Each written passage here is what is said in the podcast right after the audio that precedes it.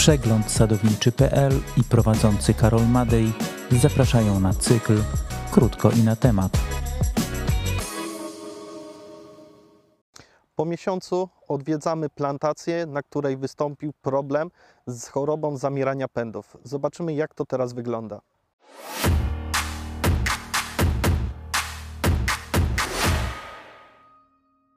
Witam Państwa serdecznie.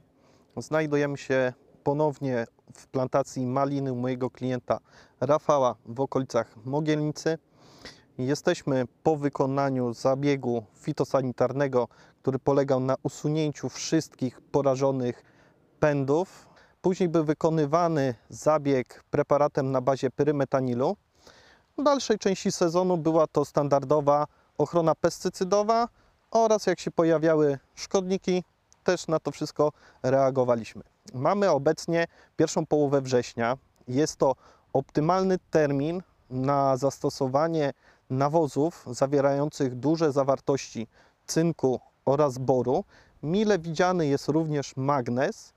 Y, Te składniki odżywcze wpłyną nam na bardzo silne odżywienie naszych pąków kwiatowych, które de facto w przyszłym roku będą nam owocowały.